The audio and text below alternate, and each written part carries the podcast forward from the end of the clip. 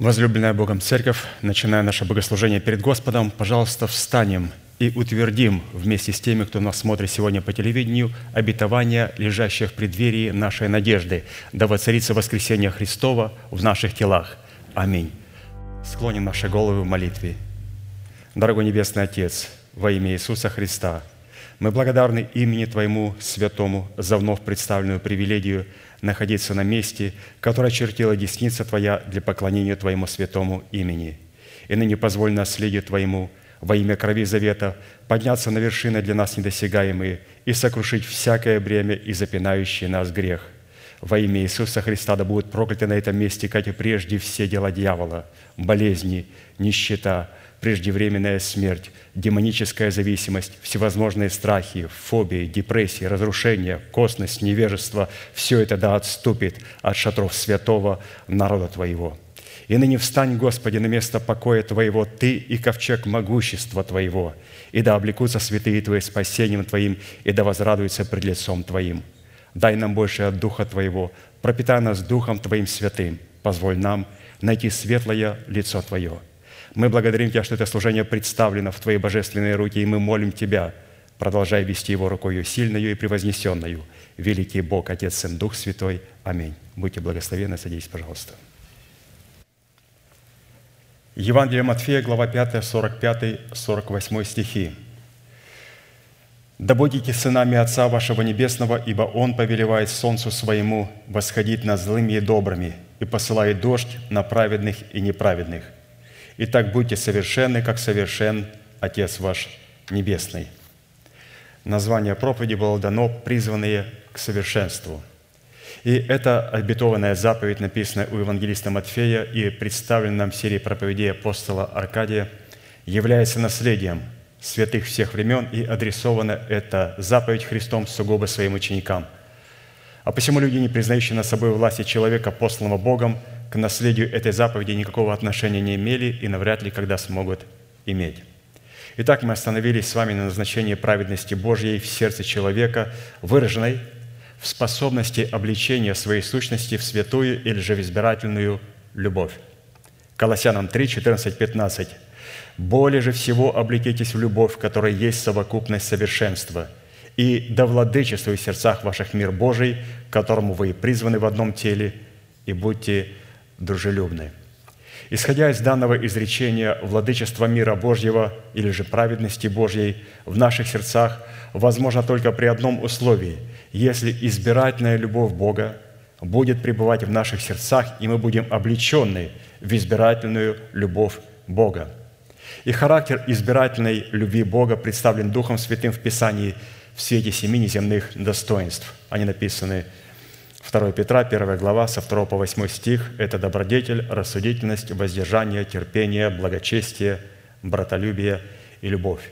И мы знаем, что каждое из семи достоинств плода добродетели содержит в себе характеристики всех других достоинств, так как они проистекают друг из друга, дополняют друг друга, усиливают друг друга и подтверждают истинность друг друга.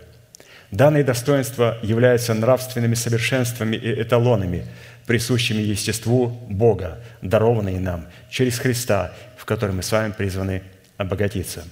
А вот войти в наследование данных достоинств мы можем только через принятие Святого Духа как Господа и Господина нашей жизни и послушание нашей веры, вере Божьей. И через наследование этих великих и драгоценных обетований мы делаемся причастниками божеского естества – мы знаем, что избирательная любовь Бога выражена в семи неземных достоинствах и характеристиках, ничего общего не имеет и не может иметь с природой толерантной человеческой любви, исполненной эгоизма, порока, корости и непостоянства. И в отличие от толерантной и эгоистической любви человека, избирательная любовь Бога, святая, отличается тем, что она наделена палящей ревностью Бога, Его всеведением – и Его абсолютной мудростью, которую никоим образом невозможно использовать в порочных, корыстных и эгоистических целях человека. В силу этого именно сила избирательной святой любви Божьей в формате семей земных достоинств призвана разрушить державу смерти в нашем теле и на ее месте воцарить воскресение Христова в наших телах и облечь наши тела воскресения Христова в лице нашего нового человека. Итак, перед нами было поставлено четыре классических вопроса, и мы остановились с вами на последнем, на четвертом, который звучит следующим образом. По каким признакам следует испытывать себя на предмет показания в своей вере братолюбия? Итак, мы продолжаем с вами говорить о братолюбии. Какие признаки, по которым мы сможем определять, если у нас братолюбие в собрании между друг другом? Мы с вами рассмотрели три признака, вспомнили точнее Пастор их представил не так давно, но вот мы в пятницу проходили первые три признака. Сегодня мы перейдем к рассматриванию следующего признака, четвертый признак, и посвятим этому признаку все служение. Четвертый признак, по которому следует испытывать себя на предмет показания любви Божьей, обнаруживающей себя в братолюбии, это по наличию упования на Господа, на наследие нашего тела.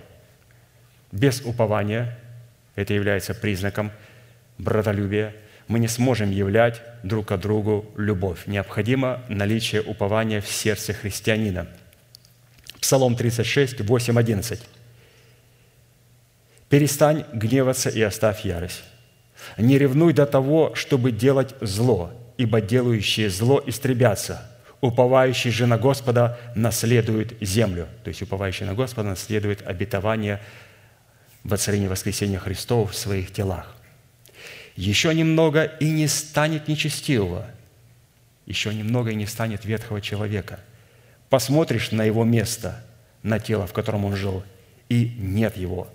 А кроткие наследуют землю и насладятся множеством мира. Итак, молитва, в которой отсутствует упование на Бога, не воспринимается Богом и не находит благоволения в Его очах, потому что не отвечает требованиям молитвы веры. Молитвы Давида, в которых он исповедует свое упование на Бога, представлены как аргумент и как доказательство, дающее ему право получить ответ на свое прошение в молитве. Псалом 148, 9. «Но к Тебе, Господи, Господи, очи мои, на Тебя уповаю, не отринь души моей. Сохрани меня от селков, поставленных для меня, от тенет беззаконников». С одной стороны, из смысла этой фразы следует, что молитва, не обладающая элементом упования на Бога, может направлять наши сердечные очи куда угодно, но только не на Бога. Потому что, как правило, мы направляем наши сердечные очи только на ту реальность, на которую мы уповаем. А с другой стороны – Упование на Бога дает Богу основание не отринуть нашей души и сохранить нашу душу от селков и тенет беззаконников, поставленных для нас. Часто дисциплина или истина, заключенная в достоинство упования, смешивается либо с верой, либо с надеждой, и их часто называют близнецами. В то время как на самом деле упование является плодом, который произрастает из семени имеющейся надежды – то есть упование исходит из надежды или же является дочерью надежды. Надежда – это мать, а дочь, которую она рождает, это упование на имеющуюся надежду. А следовательно, мы не можем уповать только на то, во что мы верим, и только на то, на что мы надеемся, потому что уповать на что-то означает на что-то полагаться, на что-то опираться, на что-то взирать, на чем-то возводить свое строение – и всем чем-то для нас, на котором мы должны воздвигать свое строение, строение должен являться некий фундамент в предмете непоколебимого основания, состоящего из определенных обетований Бога, определяющих нашу надежду на Бога. А поэтому фраза «уповать на Бога» – это значит полагаться на Бога, опираться на Бога, благодарить Бога, взирать на Бога, доверять Богу и надеяться на Бога – возводить строение на надежде на Бога, делать Слово Бога своей опорою и подкреплением, делать Слово Бога своим убежищем, прибежищем и защитой.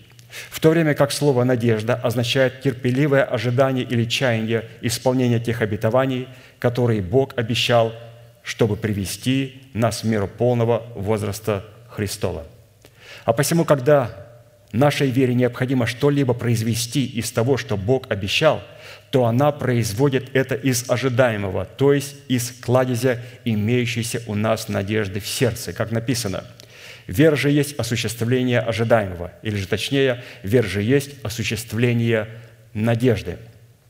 То есть, обратите внимание, вера не может действовать без надежды. Надежда – это откровение, обетование, которое положено сердце через услышанное благовествуемое слово. Как только в сердце появляется эта надежда, у меня появляется упование. Упование на что? На конкретную надежду, которая находится в Слове Божьем. И когда у меня есть конкретное упование на это слово, так как это слово было положено в мое сердце, теперь может функционировать вера. И она идет по упованию, и когда приходит время сделать и принять это обетование, говорю, Господь, да будет мне по слову Твоему, и это обетование переходит ко мне –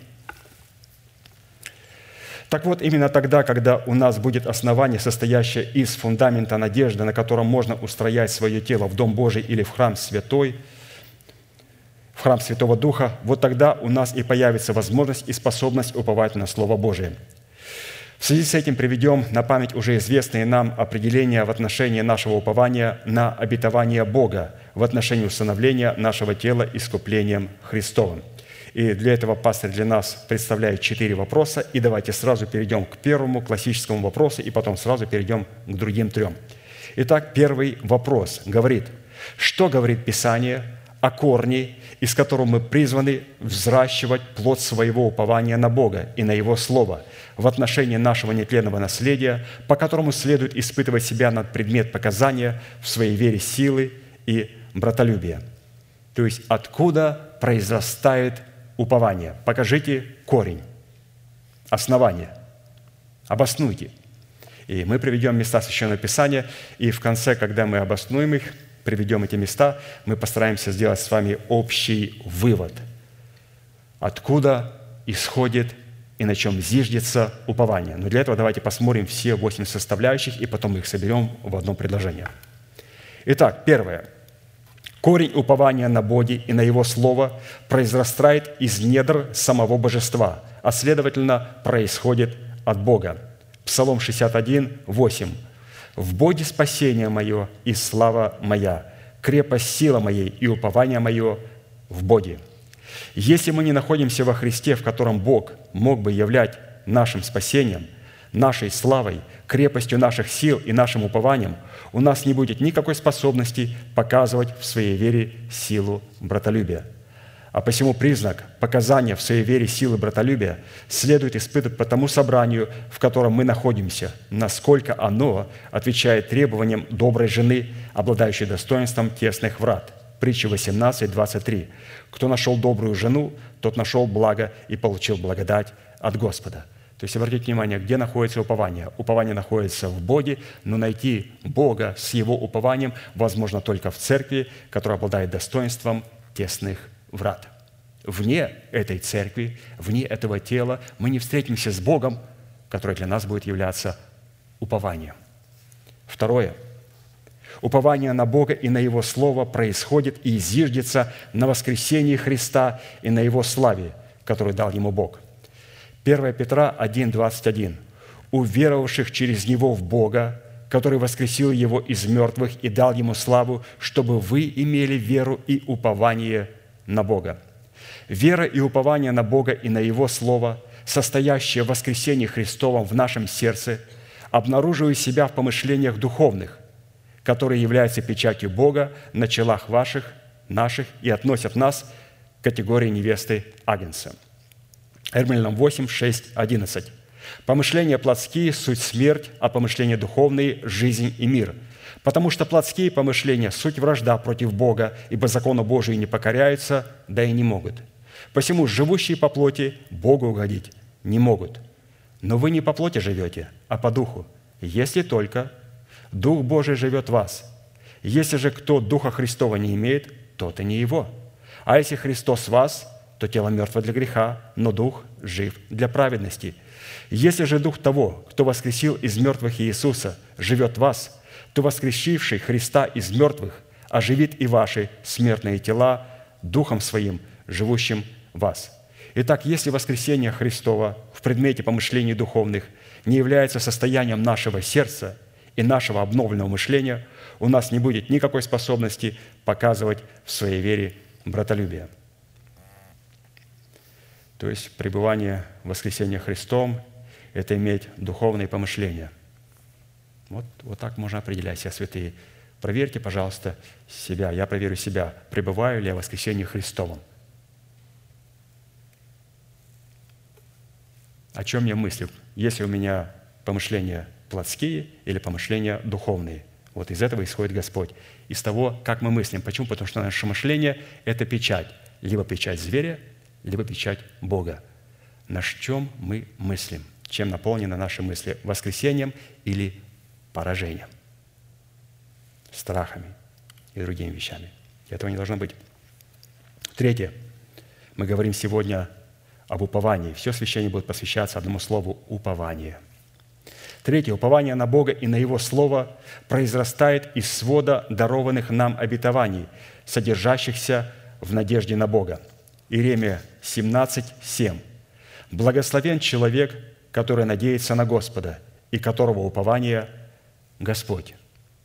Из этой констатации явно следует, что человек может быть благословен от Господа только тогда, когда его упование на Бога и на Его Слово зиждется на его надежде на Бога – если наше сердце не является садом, Едемским садом, в котором взращены клятвенные обетования Бога и из семени оправдания в плод правды, посредством которого благодать Бога воцаряется в наших сердцах, у нас не будет никакой способности показывать в своей вере силу братолюбия. Вот, пожалуйста, где пребывает Бог. Он пребывает, Бог упования, в том сердце, в котором есть Едемский сад и где взращивается плод правды. Четвертое. Мы даем определение упованию и находим, где пускает корни упования, где фундамент упования, где он. Вот четвертое упование на Бога и на Его Слово обнаружив себя в судах Бога, призванных очищать нас от всякого греха и защищать нас от врагов. Псалом 118, 43. «Не отнимай совсем от уст моих слова истины, ибо я уповаю на суды твои».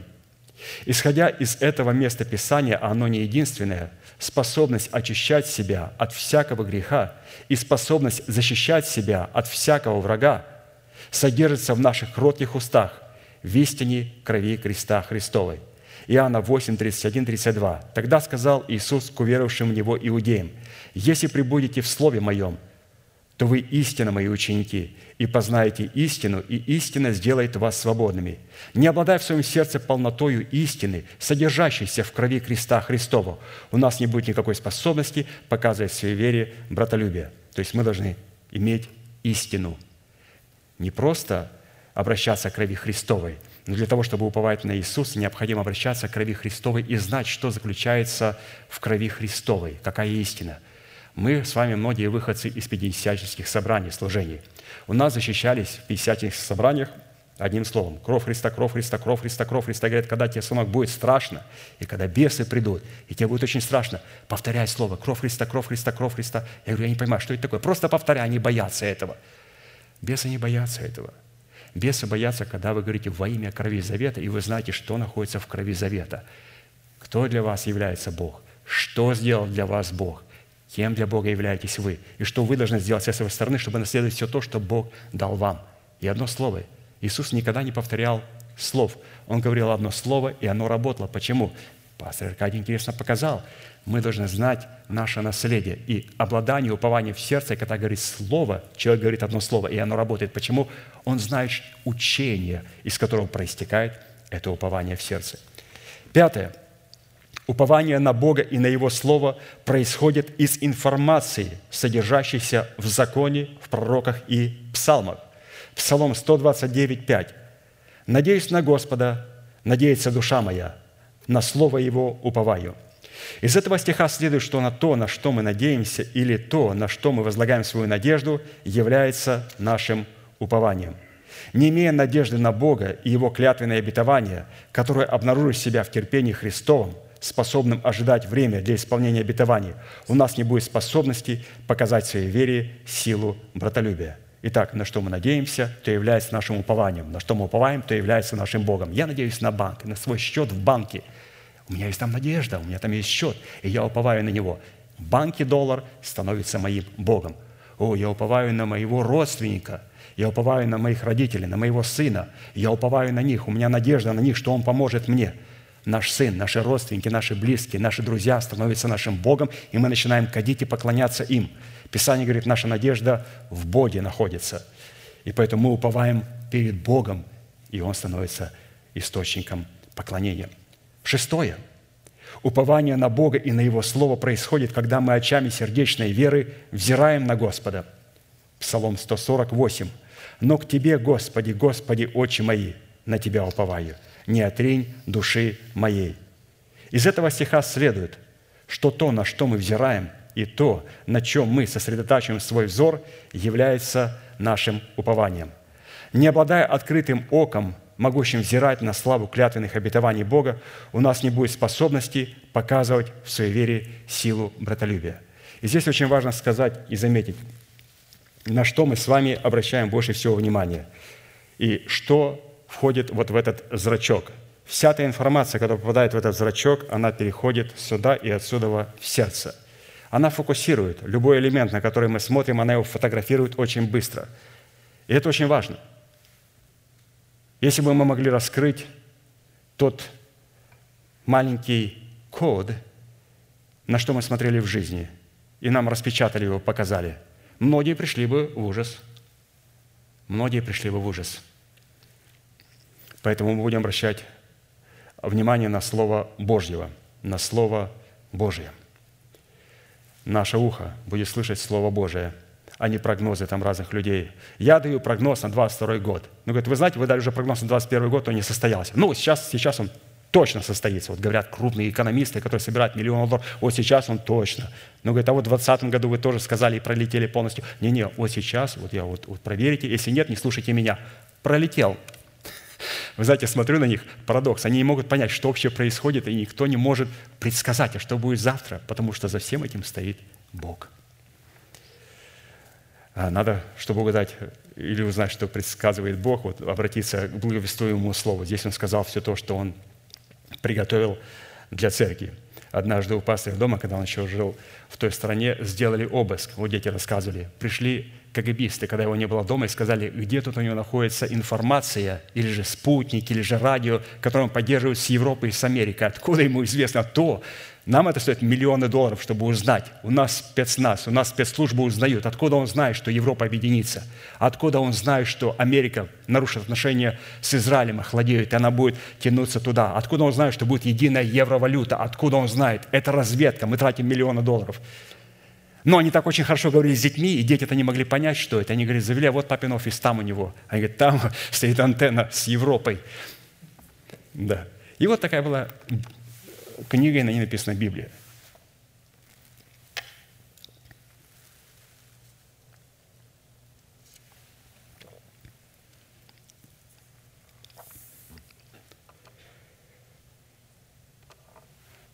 Хорошо, седьмое. Упование на Бога и на Его Слово произрастает из страха Господня, пребывающего в нашем сердце в достоинстве мудрости, исходящей свыше.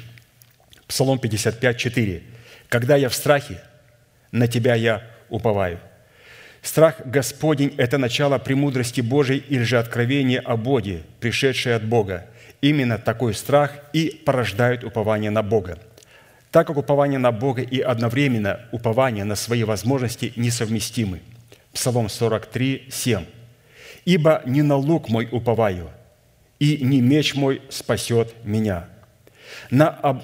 Не обладая в самом себе страхом Господним, который обнаружит себя в нашем сердце в премудрости Бога, в достоинствах Тумима и Урима, у нас не будет никакой способности показывать в вере братолюбие. То есть, пожалуйста, святые, без страха Господня мы с вами не сможем уповать на Бога. Ну вот, мы с вами рассмотрели вот столько составляющих, семь. А теперь давайте постараемся взять то, что мы услышали, и соединить, они находятся в последовательности, все в одно предложение. Вы там его не увидите, оно записано здесь, я вам прочитаю его. Упование, произрастающее из недр самого Божества, которое зиждется на воскресении Христа и на Его славе в дарованных нам обетованиях, произрастает из страха Господня, пребывающего в нашем сердце, происходящего от информации, содержащейся в законе, в пророках и в псалмах, и обнаруживающих себя в судах Бога, призванных очищать нас от всякого греха и защищать нас от врагов, когда мы очами сердечной веры взираем на Господа. То есть здесь все в этом предложении мы с вами собрали а, семь компонентов. И это был вопрос первый. Вопрос второй. Напомню, что мы сегодня говорим об уповании. Он звучит следующим образом. Какую роль и какое назначение Писания отводит упование на Бога и на Его Слово – по признаку которого мы призваны испытывать себя на предмет показания любви Божией в братолюбие. Итак, какую роль и какое назначение?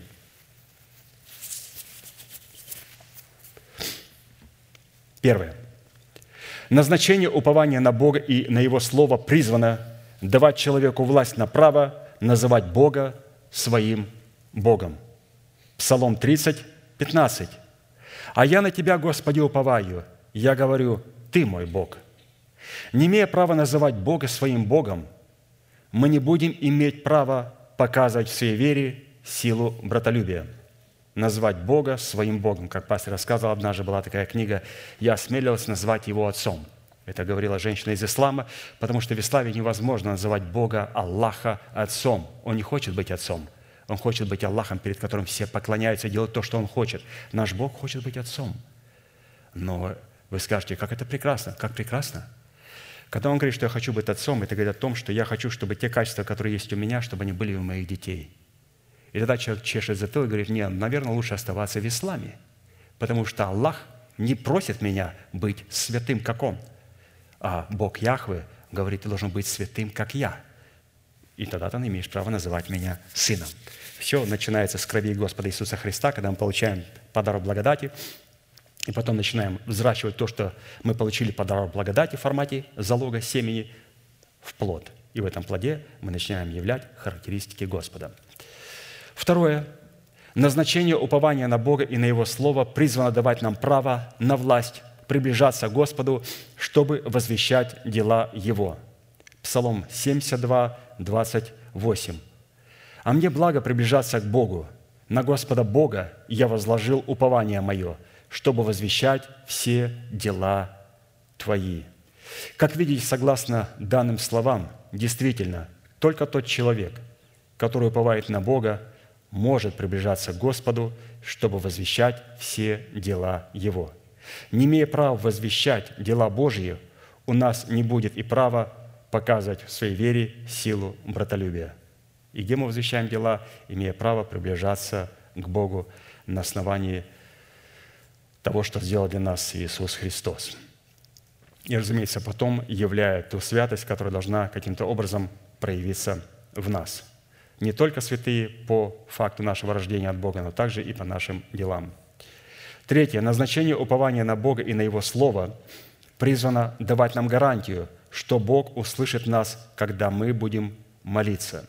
Псалом 37, 16. «Ибо на Тебя, Господи, уповаю я, ты услышь, Господи, Боже мой. Упование на Бога и на Его Слово обнаруживает себя в дерзновении, которое необходимо нам, как воинам молитвы, чтобы совершать свое ходатайство в отношении установления нашего тела искуплением Христовым. Без наличия упования на Бога и на Его Слово, которое обнаружит себя в дерзновении, у нас не будет никакой силы для показания в своей вере братолюбия – и вот какое дерзновение мы имеем к Нему, что когда просим чего по воле Его, Он слушает нас. А когда мы знаем, что Он слушает нас во всем, чего бы мы не попросили, знаем и то, что получим просимое от Него. И это дерзновение. То есть дерзновение – то, что Бог может нас слышать. А Бог, разумеется, слышит тогда, когда мы просим чего по воле Его. То есть, когда мы просим вне воли Его, с дерзновением – а обычно в христианских церквах принято так, что ты кричи, молись на иных языках и кричи к Богу, и это будет а, такое дерзновение перед Господом, и Он ответит тебе. Нет, Бог не слышит крик. А, он видит дерзновение. И дерзновение, а, оно не выражает себя просто в крике. Разумеется, оно может выразить себя в конкретном слове, в сильно сказанном слове. Но дерзновение – это то информация, которая соответствует воле Божьей – И я знаю, что то, что я прошу, оно соответствует Его воле. Почему? Потому что мы поместили Его в волю Божью. И когда это обетование, например, об исцелении помещается и предлагается как воля Божья, то мы имеем дерзновение приходить. Почему дерзновение?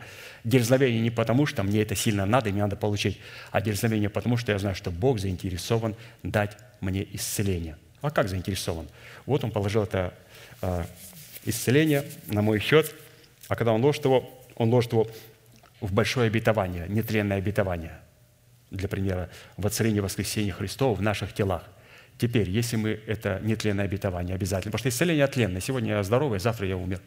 Ну, все. Ну, мы молились так хорошо, человек получил исцеление, и потом через месяц его машина сбила. Ну, не надо было молиться, столько молилась, церковь старалась. Почему? Получил исцеление? Получил.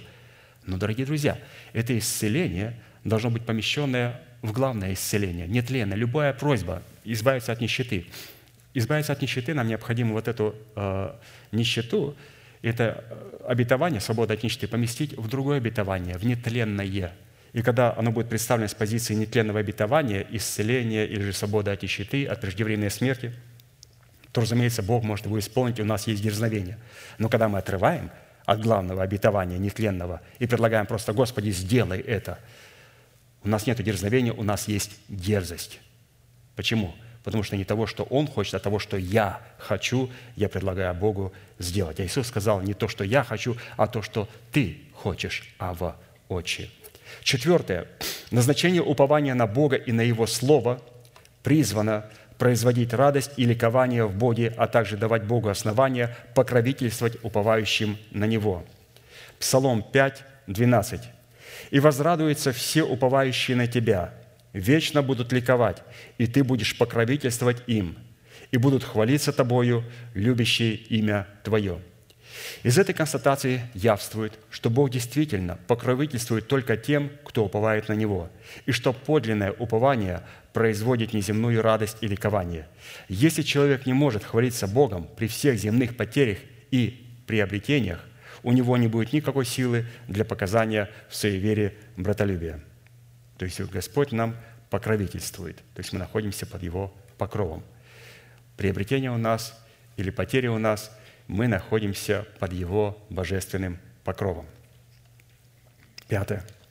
Назначение упования на Бога и на Его Слово призвано являться и служить почтением Бога, дающим Ему основания защитить нас от своего всеиспепеляющего гнева – то есть упование Бога защищает меня от святого гнева Божьего. Интересно. Псалом 2, 12. «Почтите Сына, чтобы Он не прогневался, и чтобы вам не погибнуть в пути вашем, ибо гнев Его возгорится вскоре. Блажены все, уповающие на Него». Из этих прочных слов следует, что отсутствие упования на Бога – это отсутствие почтения к Богу, из чего мы можем заключить, что те святые, которые отказываются почтить Бога десятинными приношениями, являются сосудами гнева. В то время как святые, почитающие Бога десятинными приношениями, напротив, являются сосудами благословения. Отсюда следует, если мы отказываемся чтить Бога десятинными приношениями, то это означает, что мы отказываемся уповать на Бога и на Его Слово. И таким образом утрачиваем всякую возможность показывать в своей вере силу братолюбия переводящий нас из состояния смерти в состояние жизни. Напомню, что мы говорим об уповании. Почему мы говорим об уповании? Потому что мы говорим о братолюбии. Как мы определяем, по каким признакам, что у нас есть братолюбие, которое переводит нас из состояния смерти в состояние жизни? Только через присутствие и наличие упования в нашем сердце. И сейчас мы определяем назначение. Второй вопрос. Какое же назначение у этого упования, которое находится в нашем сердце? Шестое – Назначение упования на Бога и на Его Слово призвано освобождать нас от страха как своей, так и всякой другой плоти. Псалом 55, 5. «В Боге восхвалю я Слово Его, на Бога уповаю, не боюсь, что сделает мне плоть». Из прочитанных слов следует, что человек, уповающий на Бога, не страшится плоти и всего того, что исходит от плоти, так как посредством своего упования на Бога он помещается в недра Бога, где он восхваляет Слово Божие. Человек, который находится в зависимости от своей плоти или же в зависимости от контролирующего друга, духа другой плоти, утрачивает всякую возможность показывать своей вере силу братолюбия, переводящего нас из состояния смерти в состояние жизни – Поэтому, святые, мы не должны бояться плоти, ни своей собственной плоти, ни какой-либо другой плоти. И под этой плотью подразумеваются люди, которые заключили себя в кедр, называя себя верующими, но у которых есть контролирующий дух. Ни в коем случае нельзя бояться никакой контролирующий дух. То есть надо иметь мудрость, как правильно относиться с этим человеком, у которого есть контролирующий дух. Но его не надо бояться. Седьмое. Назначение упования на Бога и на Его Слово призвана служить абсолютной независимостью от страха всех человеков. Псалом 55, 12. «На Бога уповаю, не боюсь, что сделает мне человек». Уповающий на Бога не боится человеков, так как страх перед людьми свидетельствует об отсутствии упования на Бога. Другими словами говоря, мы уповаем на что-то или на кого-то, кого мы боимся, кем мы хвалимся – а также на того, перед кем мы ходим, а вернее от оценки и мнения кого мы зависим.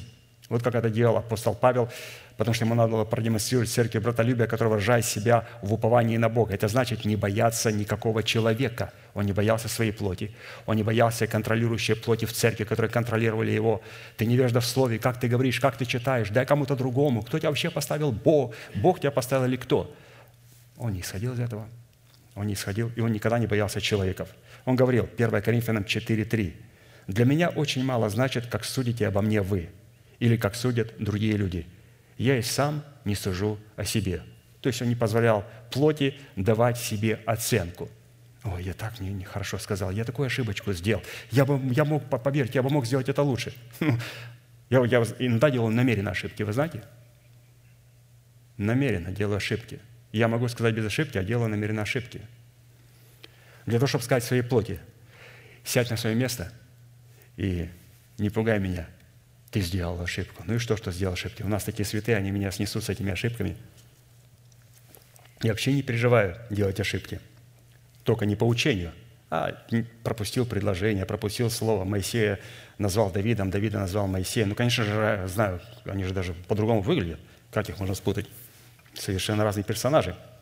Но иногда говоришь, я просто говорю насыщенный текст, я забегаю мыслями наперед. И следующий абзац, там говорится о Давиде, и я уже продолжаю, еще уста говорят о Моисее, а у меня голова уже с Давидом. И поэтому раз, появился Давид на экране. Поэтому человек, который находится в зависимости от мнения своего окружения, уповает не на Бога, на мнение своего окружения, что лишает его всякой возможности показывать в своей вере силу братолюбия, пребывающей нас, приводящего нас из смерти в жизнь. И восьмое. Назначение упования на Бога и на Его Слово призвано раскрывать потенциал Бога и верность Бога. Псалом 30, 20.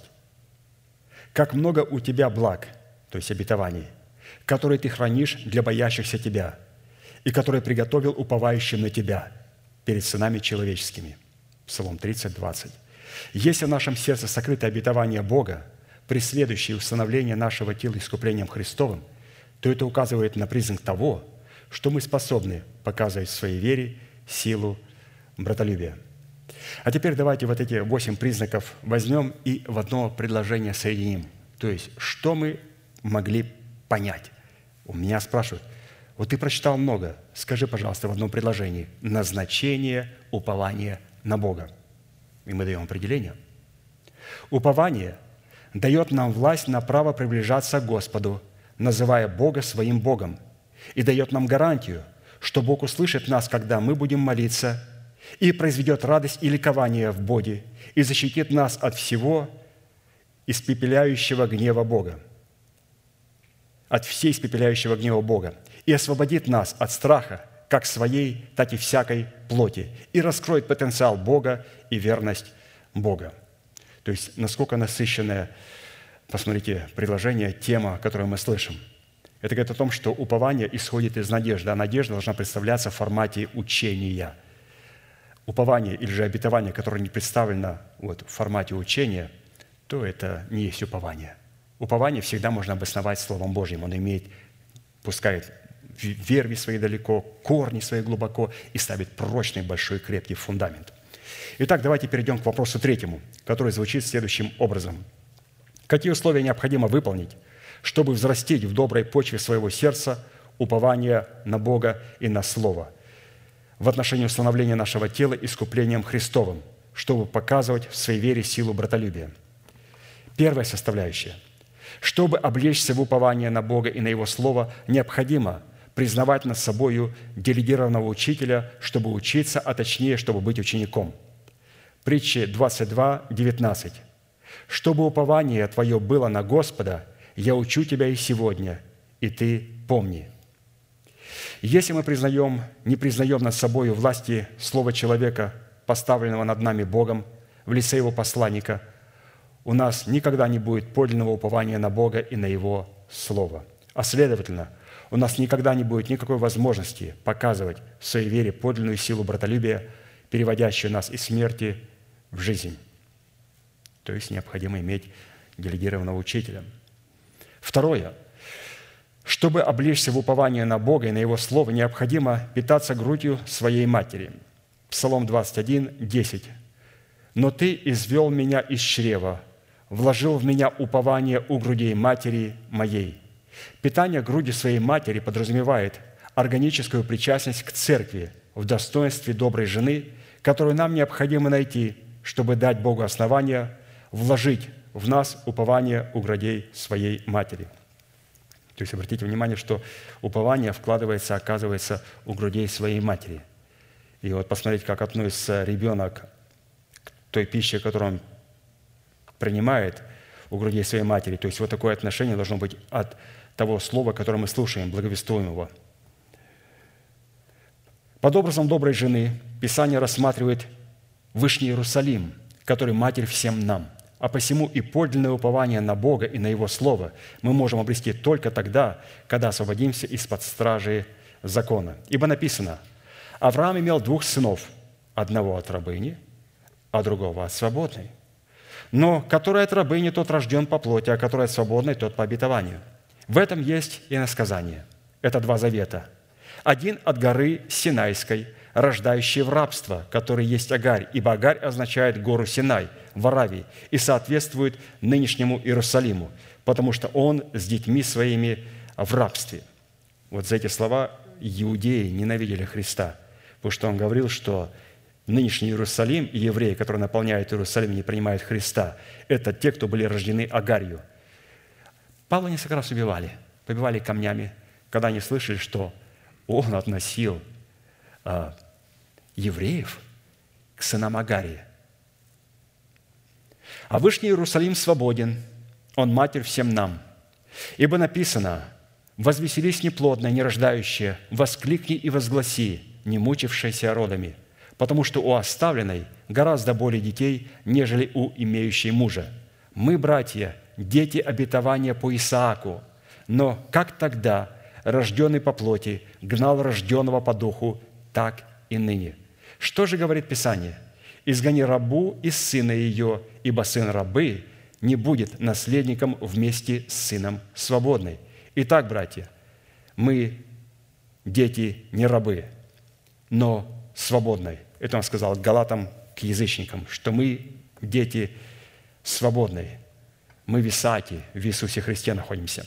Из имеющегося условия следует, что до тех пор, пока мы не будем находиться под стражей закона, или же пока мы будем находиться под стражей закона, мы не сможем войти в свободу Христову, в которой мы могли бы показывать силу братолюбия. Поэтому, когда человек находится под стражей закона, под законом Моисея, находится в служении осуждения, и он говорит, что нынешний Иерусалим со своими священниками, которые там и со всеми иудеями находится. И они являются прообразом вот этими рожденными от Агари. Почему? Они находятся в служении осуждения. Но и мы, верующие, можем находиться в служении осуждения, если законом не умрем для закона. Мы находимся под осуждением, служения осуждения до тех пор, пока закон осуждает нас. А закон не должен нас осуждать. Закон должен стать святостью в нас. А как это происходит? Мы должны этот закон направить на врага, который внутри нас, не на нас. а, врага, который находится внутри нас в лице ветхого человека. Рождение свыше уникально тем, только тем, одной из главных составляющих, что в человеке появляются две субстанции. Новая субстанция и старая субстанция, ветхий человек. И теперь что мы имеем право? Гнев Божий мы должны направить. Никуда от этого не деться. Закон должен быть удовлетворен в нас. И я говорю, Господи, направь всю ярость гнева Твоего и закона Твоего, святого Твоего, данного через царя Моисея на меня или же на ветхого человека, который находится во мне. Ветхий человек кричит, ты куда? На кого ты направляешь? Пускай идет закон и проклятие закона на тебя и на душу, и на твой дух. Я говорю, нет, на тебя. Я увидел преступника, который находится во мне, и я молю, чтобы закон Божий был удовлетворен и приговорил ветхого человека, моего ветхого человека во мне к смертной казни. И Писание говорит, ты знаешь, как приговаривается к смертной казни? Мы казним его вместе с тобою. И душа, и ветхий человек вместе в казни Господа Иисуса Христа погрузится. Но разница в том, что воскреснет только тот, кто принадлежит Христу. Ветхий человек никакого отношения со Христом не имеет. Поэтому я призываю суды Божии казнь Божию на себя, в смерти Господа Иисуса погружаюсь и восстаю в воскресенье. Ветхий человек остается в аду, в смерти. Третье. Мы прошли третье или нет? Да, сейчас. Ага, 15 груди, да. Все. Третье. Чтобы получить чтобы облечься в упование на Бога и на Его Слово, необходимо позволить Христу поселиться в нашем сердце. Колоссянам 1, 26, 27. «Тайну, сокрытую от веков и родов, ныне же открытую святым Его, которым благоволил показать, какое богатство славы в тайне для язычников, который есть Христос, в вас упование славы». Из данных слов апостола следует, что упование или уповающие на Бога – это люди, которые позволили Христу поселиться в своем сердце посредством того, что они в смерти Господа Иисуса законом умерли для закона, чтобы жить для Бога. И таким образом они сораспялись со Христом, что дало основание Святому Духу войти в их сердце в качестве Господа и Господина их жизни и представлять их в их сердцах жизнь Христову. Галатам 2, 19, 20. «Законом я умер для закона, законом Моисея, святого, я умираю или убиваю закон греха и смерти, убиваю ту смерть, которая есть во мне. Законом я умер для закона, чтобы жить для Бога. Я сораспялся Христу, и уже не я живу, но живет во мне Христос. А это означает, что люди, уповающие на Бога, это люди, водимые Святым Духом, которые представляют интересы Христа на земле, в небесах и в преисподней, и на которых будут падать злословия злословящих Бога. Из имеющегося условия следует, что до тех пор, пока мы в смерти Господа Иисуса с законом не умрем для закона, мы не сможем уповать на Бога и быть водимы Святым Духом, в котором мы могли бы показывать силу братолюбия. Итак, законом святым мы уничтожаем державу смерти в себе. И это болезненный вариант, болезненный процесс. И когда закон это сделает и осудит державу смерти в лице ветхого человека в нас, закон святой Моисея, мы не увидим, мы не убегаем, мы не скрываемся через добрые дела, мы, наоборот, призываем святость Божию, огонь Божий. И когда он делает свою работу, закон удовлетворяется. Когда закон Моисея, святой закон, духовный закон удовлетворен, он становится моим другом, и теперь он представляет святость Бога во мне – вот теперь с этим человеком очень опасно не дружить, очень опасно обижать. Даже мысль против такого человека будет караться смертью. Почему? Он законом умер для закона. Он не прятался от закона, он призвал святой закон и осудил державу смертью в лице ветхого человека и воскрес со Христом. Четвертое. Чтобы облечься в упование на Бога и на Его Слово, необходимо позволить Богу поместить себя в Его недрах. Псалом 91, 2. «Живущий под кровом Всевышнего, под сенью всемогущего покоится, говорит Господу, прибежище мое и защита моя, Бог мой, на которого я уповаю». Из этих известных всему христианству, христианскому миру слов следует, что уповающие на Бога – это люди, которые позволили Богу поместить их во Христе – чтобы они могли жить под кровом Всевышнего и покоиться под сенью Всемогущего. А это означает, что одним из условий обличения в упование на Бога будет являться наше решение и наша способность дать Богу основания представлять наши интересы на земле, в небесах и в преисподней, что даст нам способность показывать в вере силу братолюбия.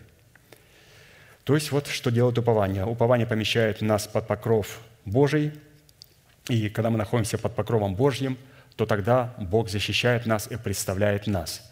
Но когда мы становимся в расщелине скалы, тогда мы представляем интересы Бога. Вы помните, как пастор Индан сказал о голубице, которая находилась под покровом и в ущелье скалы.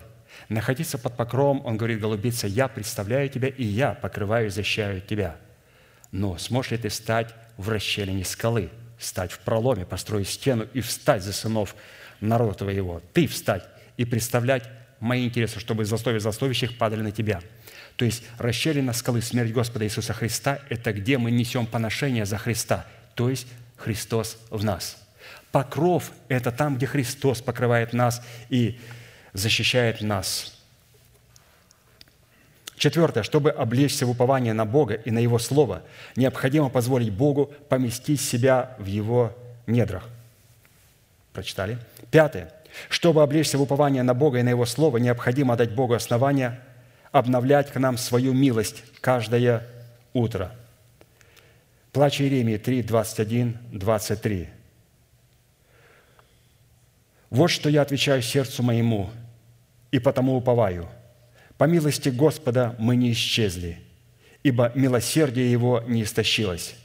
Оно обновляется каждое утро. Велика верность Твоя». Из данной молитвы пророка Иеремии следует – что обновление к нам милости Божьей связано с исповеданием веры нашего сердца в обетование, воздвигающего в нашем теле державу нетления в достоинстве воскресения Христова.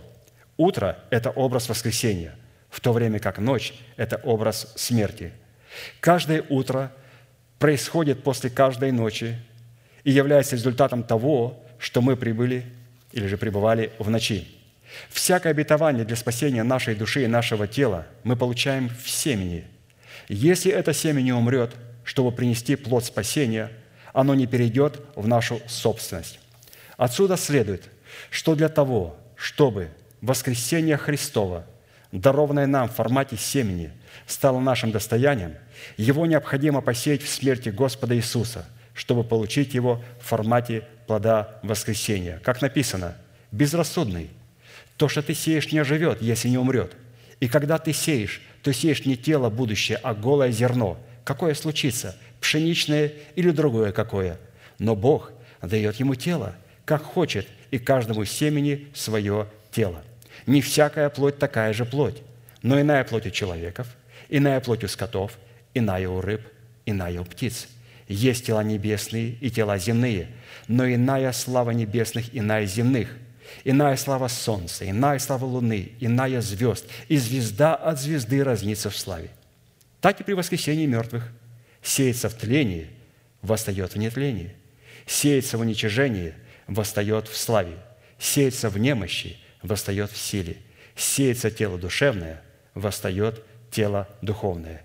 Есть тело душевное, есть тело и духовное. Итак, вот упование нам дает как раз возможность принять эту надежду о том, что можем облечься в наше духовное тело. А для того, чтобы это произошло, необходимо, чтобы держава смерти в наших физических телах, которые будут являться тем материалами, из которого будет, Бог будет делать а, наше духовное тело. Как мы слышали неоднократно, что из этого праха, из этих частичек, из этих элементов Бог будет творить свое тело. И ученые туда проникают очень далеко, и они говорят, вы знаете, что если мы проходим туда по спирали ДНК глубоко и приходим дальше и глубже, там интересные коды и шифры. И если эти шифры расцифровать, то получится слово «Яхве». Это говорят атеисты. В каждом человеке заложено слово «Яхве», но в этом слове «Яхве» находится код распада – и мы должны а, вот этот код убрать, это проклятие убрать. Каким образом? Э, надо шумом не спровергнуть через веру из нашего тела того, кто является носителем этого кода, то есть ветхого человека с мертвыми делами. Шестое.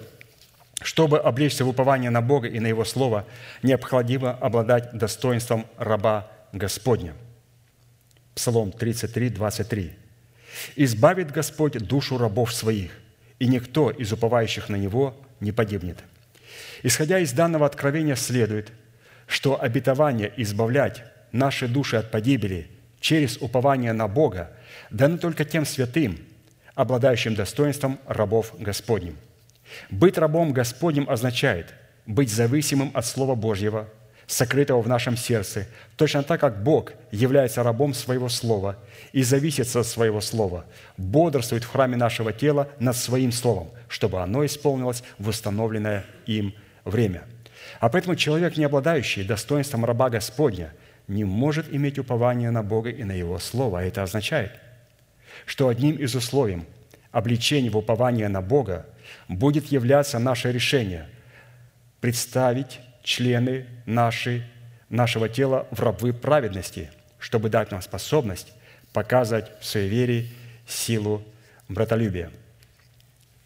То есть, как мы предавали свои члены в орудие неправды, теперь мы предаем свои члены в орудие праведности. Седьмое. Чтобы облечься в упование на Бога и на Его Слово, необходимо не подвергать сомнению никакого Слова Божьего. Послушаем, пожалуйста, святые, это очень важно для каждого из нас. Притча 35.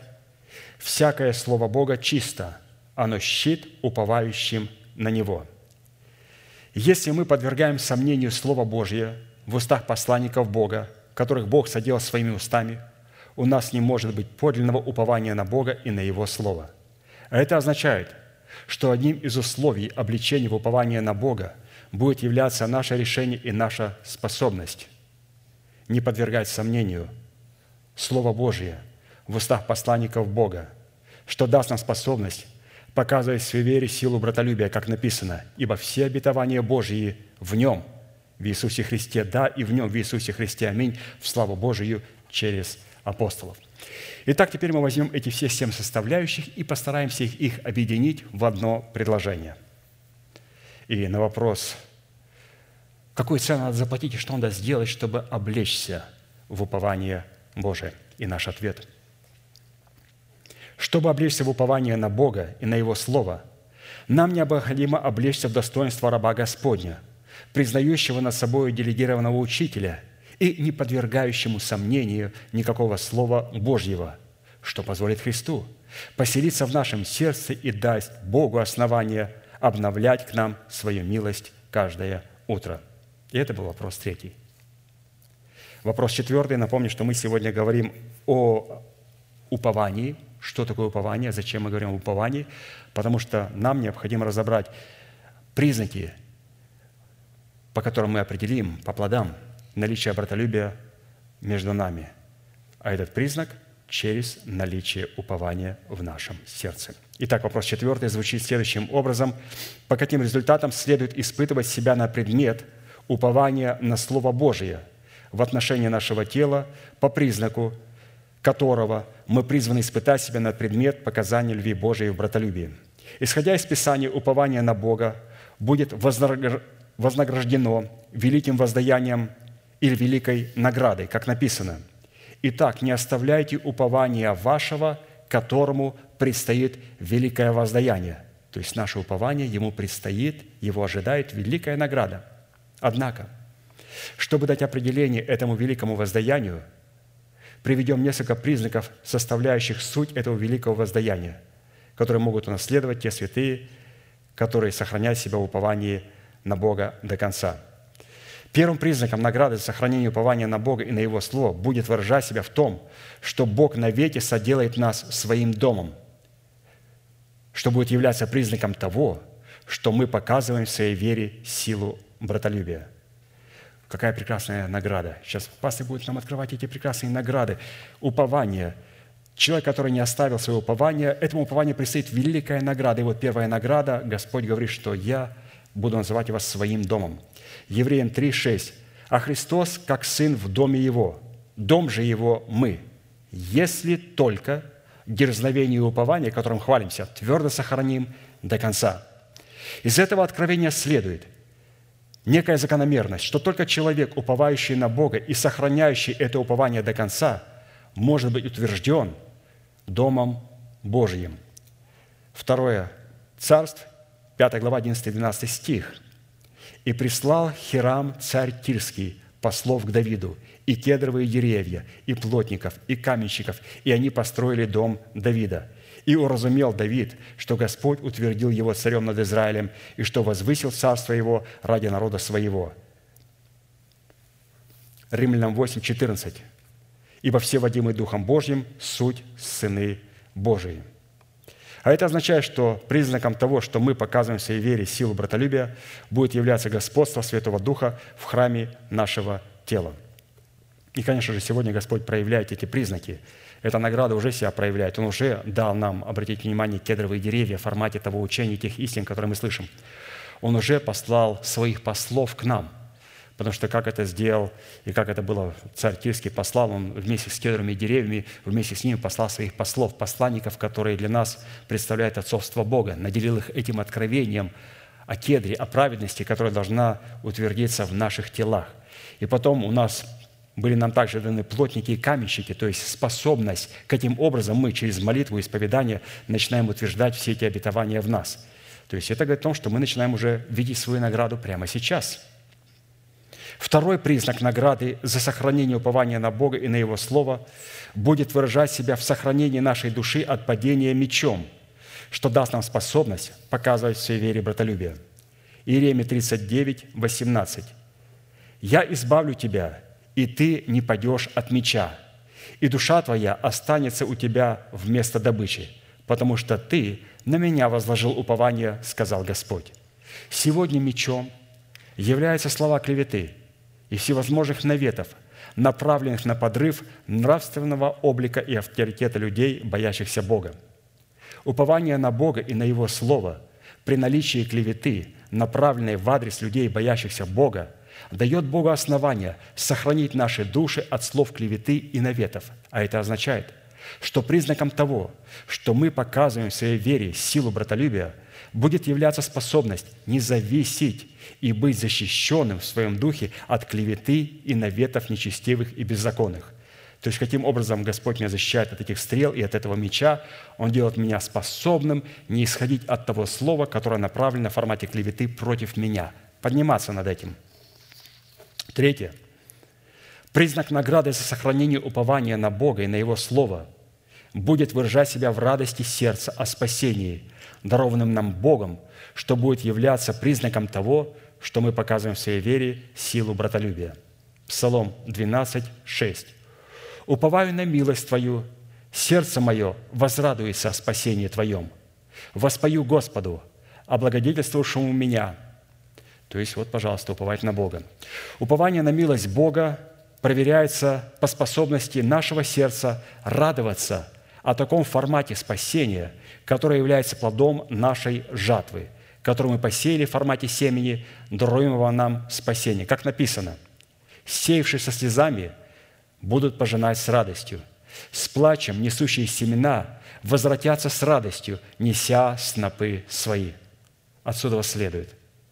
Признаком того, что мы показываем в вере силу братолюбия, будет являться наша способность приносить перед Богом плод непорочной радости – и, разумеется, как мы слышали, для того, чтобы получить вот этот плод непорочной радости, мы должны были что-то посеять со слезами. Обязательно. Непорочной радости всегда предшествуют слезы. Не слезы самооплакивания, а другие слезы, когда мы страдаем за истину. Не слезы, когда мы сделали грехи. Это хорошие слезы. Это прекрасные слезы. Но не слезы самооплакивания. Богу нравятся слезы только одни – когда человек плачет, когда он сделал грех, прекрасные слезы. Ему нравится, когда человек страдает за истину, на него клевещет, он плачет, но переносит, ему нравятся эти слезы. Но когда человек самооплакивает себя, что с ним неправильно поступили, Бог ненавидит эти слезы. Поэтому, чтобы у нас не было этих слез, мы должны ожидать вот этого награды. В чем? Непорочная радость. Но она приходит только тогда, когда есть правильные слезы. Четвертый признак награды за сохранение упования на Бога и на Его Слово будет выражать себя в наследовании обетованной земли, что будет являться признаком того, что мы показываем всей вере силу братолюбия. Псалом 36, 9. «Ибо делающие зло истребятся, уповающий же на Господа наследует землю». Человек, не имеющий упования на Бога, это человек, творящий зло. А такие люди самоистребятся. Или же их истребит Господь. То есть мы видели, как в нашем служении люди самоистребляются. То есть не надо людей даже отлучать. Люди сами отлучают себя. Это парадокс. Люди самоистребляются.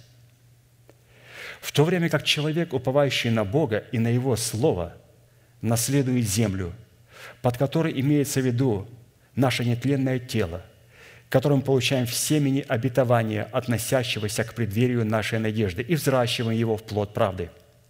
Человек, принявший в почву своего сердца семя истины о наследовании своего нетленного тела и взрастивший это семя в плод правды, имеет упование на Бога и на Его Слово. Таким образом, признаком того, что мы показываем в своей вере силу братолюбия, будет являться – наша способность наследовать землю в предмете своего нетленного тела. Пятым признаком награды за сохранение упования на Бога и на Его Слово будет являться полное число лет, прожитых лет, что будет являться признаком того, что мы показываем в вере силу братолюбия. Псалом 54, 24. «Кровожадные и коварные не доживут и до половины дней своих, а я на Тебя, Господи, уповаю». Из данных слов следует, что человек, уповающий на Бога, никогда не уйдет в путь всей земли в приполовине своих дней.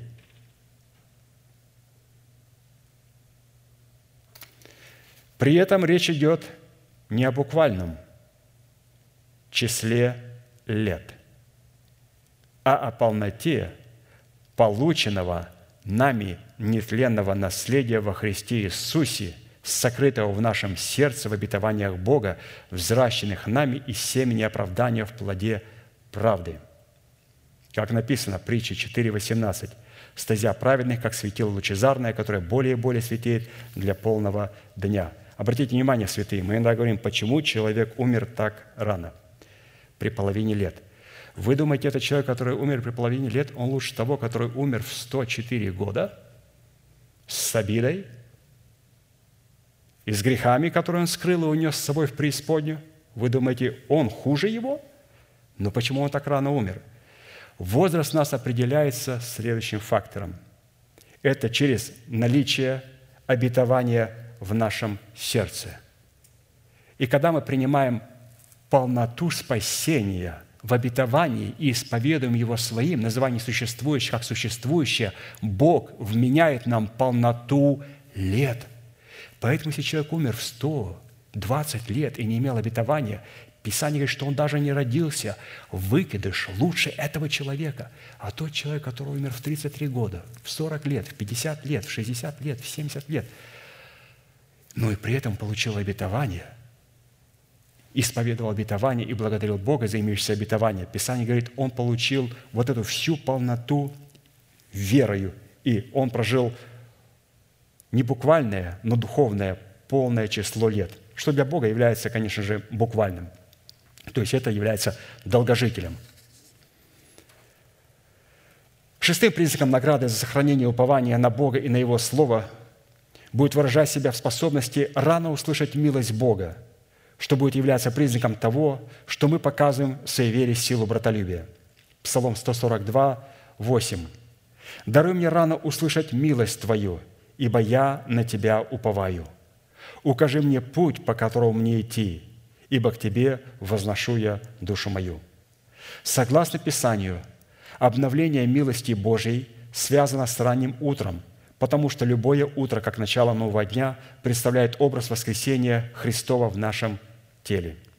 И такое обновление милости каждое утро может служить наградой только для тех, кто уповает на Бога – и постоянно ищет путь, на котором он мог бы возносить свою душу к Богу.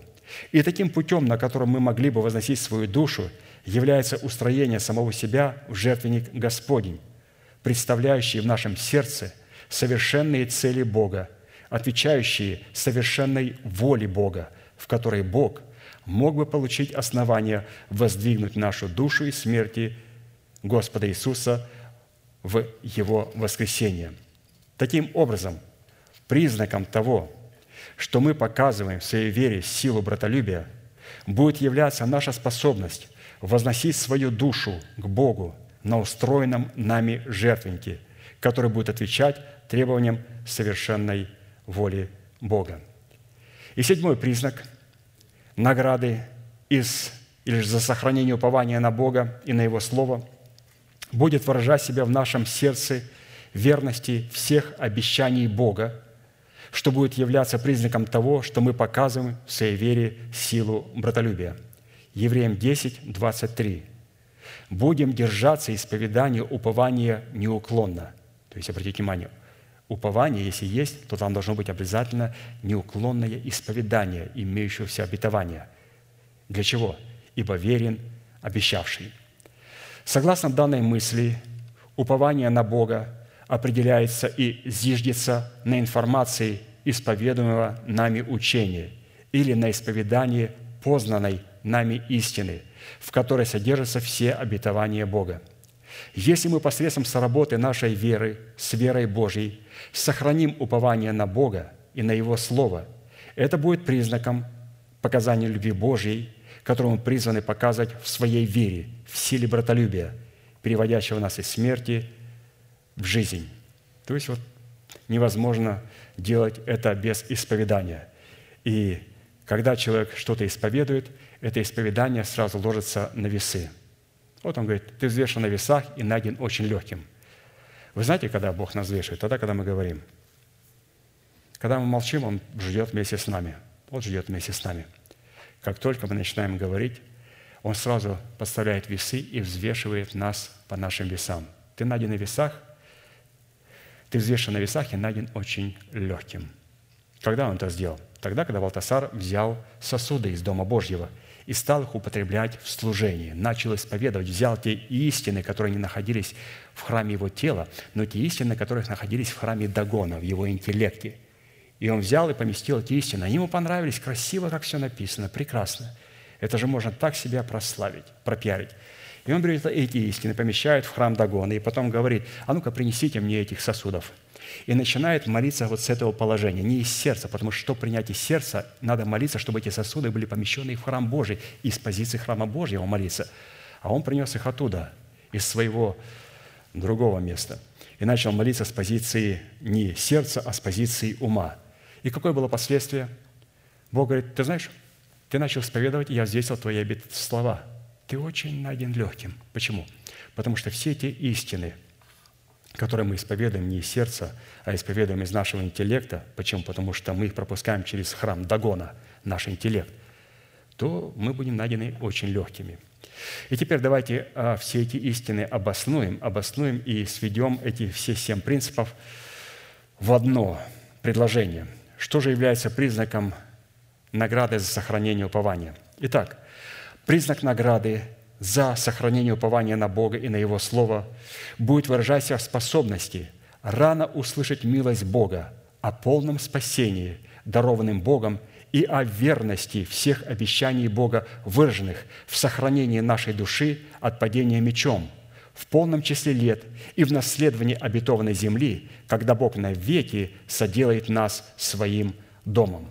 То есть вот тут примерно вот такое минимум предложение можно составить из тех истин, которые мы слышали. Разумеется, здесь надо вникать их, в них и рассуждать над этими истинами. И мы благодарны Богу за это слово.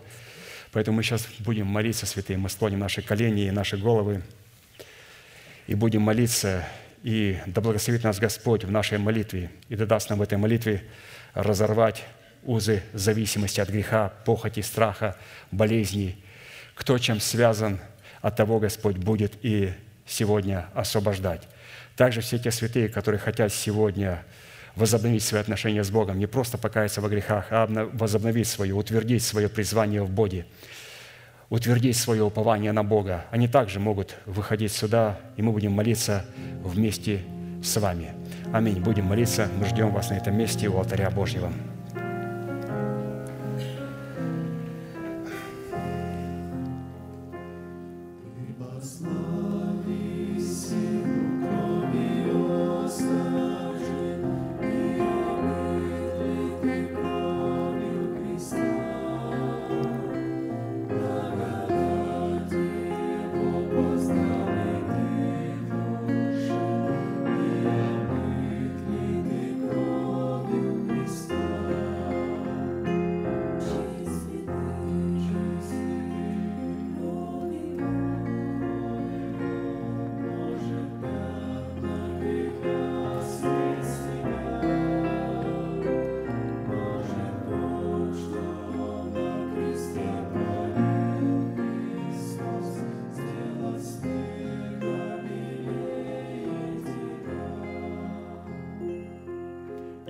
О вашей молитве и прошу глубоко верить, что Бог за вас, Он не против нас.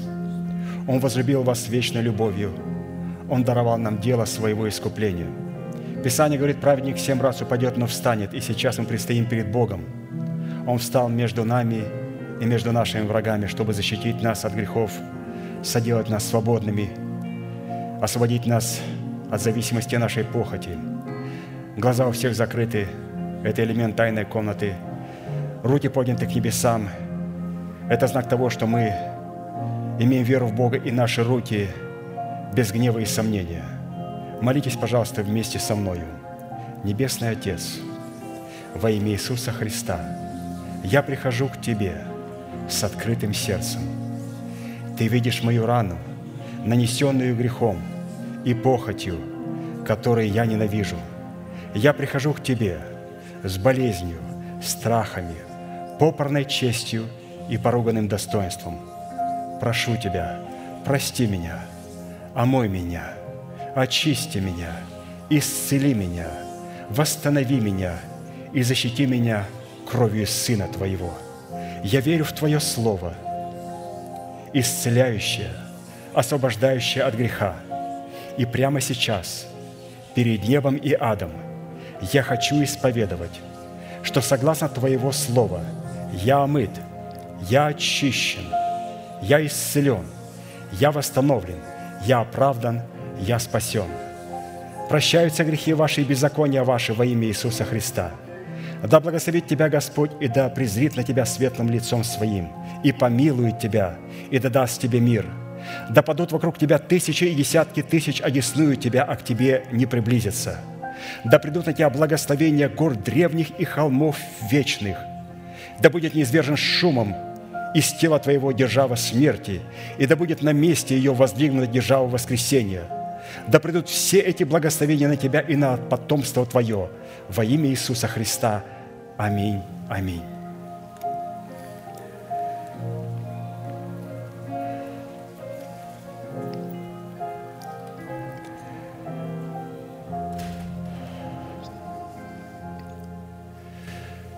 Мы благодарны Богу за то, что Его Слово и Дух Святой продолжают трудиться в Церкви Божьей. И мы будем благодарить Бога за то, что Он явит нам эту же милость и в последующих собраниях.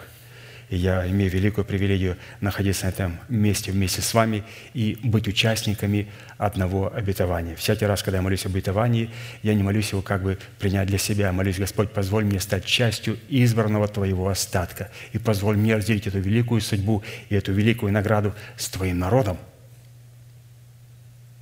То есть есть вещи, есть обетования, особенно о том уповании, которое мы сегодня слышали, невозможно взять его без тела, без Церкви Христовой. Просто невозможно.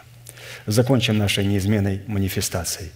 Могущему же соблюсти нас от падения и поставить пред славою Своею непорочными в радости, единому, премудрому Богу, Спасителю нашему, через Иисуса Христа, Господа нашего, слава и величие, сила и власть, прежде всех веков, ныне и во все веки.